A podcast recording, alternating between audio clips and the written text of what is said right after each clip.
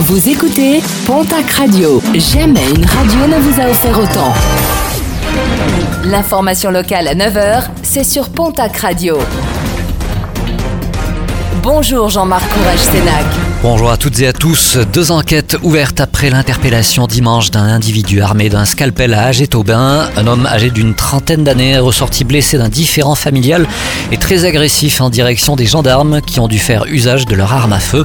La première enquête doit se pencher sur les circonstances de ce différend familial. La seconde doit s'attarder sur les conditions de déclenchement du tir des gendarmes. À Bégard, dans les Landes, les opérations continuent à la suite du déraillement du train de marchandises transportant des matières toxiques. Si deux wagons contenant de la soude ont été rapidement relevés, il reste encore à effectuer l'enlèvement d'un wagon d'ammoniac. Ce devrait être chose faite aujourd'hui.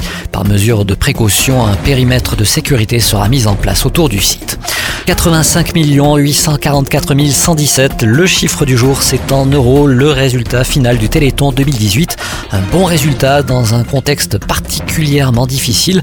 En Nouvelle-Aquitaine, 7 780 157 euros ont été récoltés, dont 644 657 pour les Landes et 1 229 082 pour les Pyrénées-Atlantiques.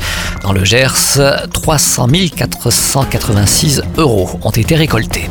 La pétanque préférée au rugby, la chaîne L'équipe devait normalement retransmettre vendredi la rencontre de Fédéral 1 opposant Dax à Nantes, mais celle-ci a finalement renoncé à diffuser le match prévu en raison des travaux de la tribune du stade Maurice Boyau, un cadre pas assez esthétique pour les responsables de la chaîne.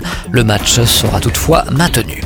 François Ruffin à l'escar ce mardi. Le député de la France insoumise, mais aussi réalisateur, est attendu à Emmaüs pour la présentation de son dernier film, Je veux du soleil, un documentaire sur la France des Gilets jaunes, une projection suivie d'une conférence débat animée par le politicien cinéaste.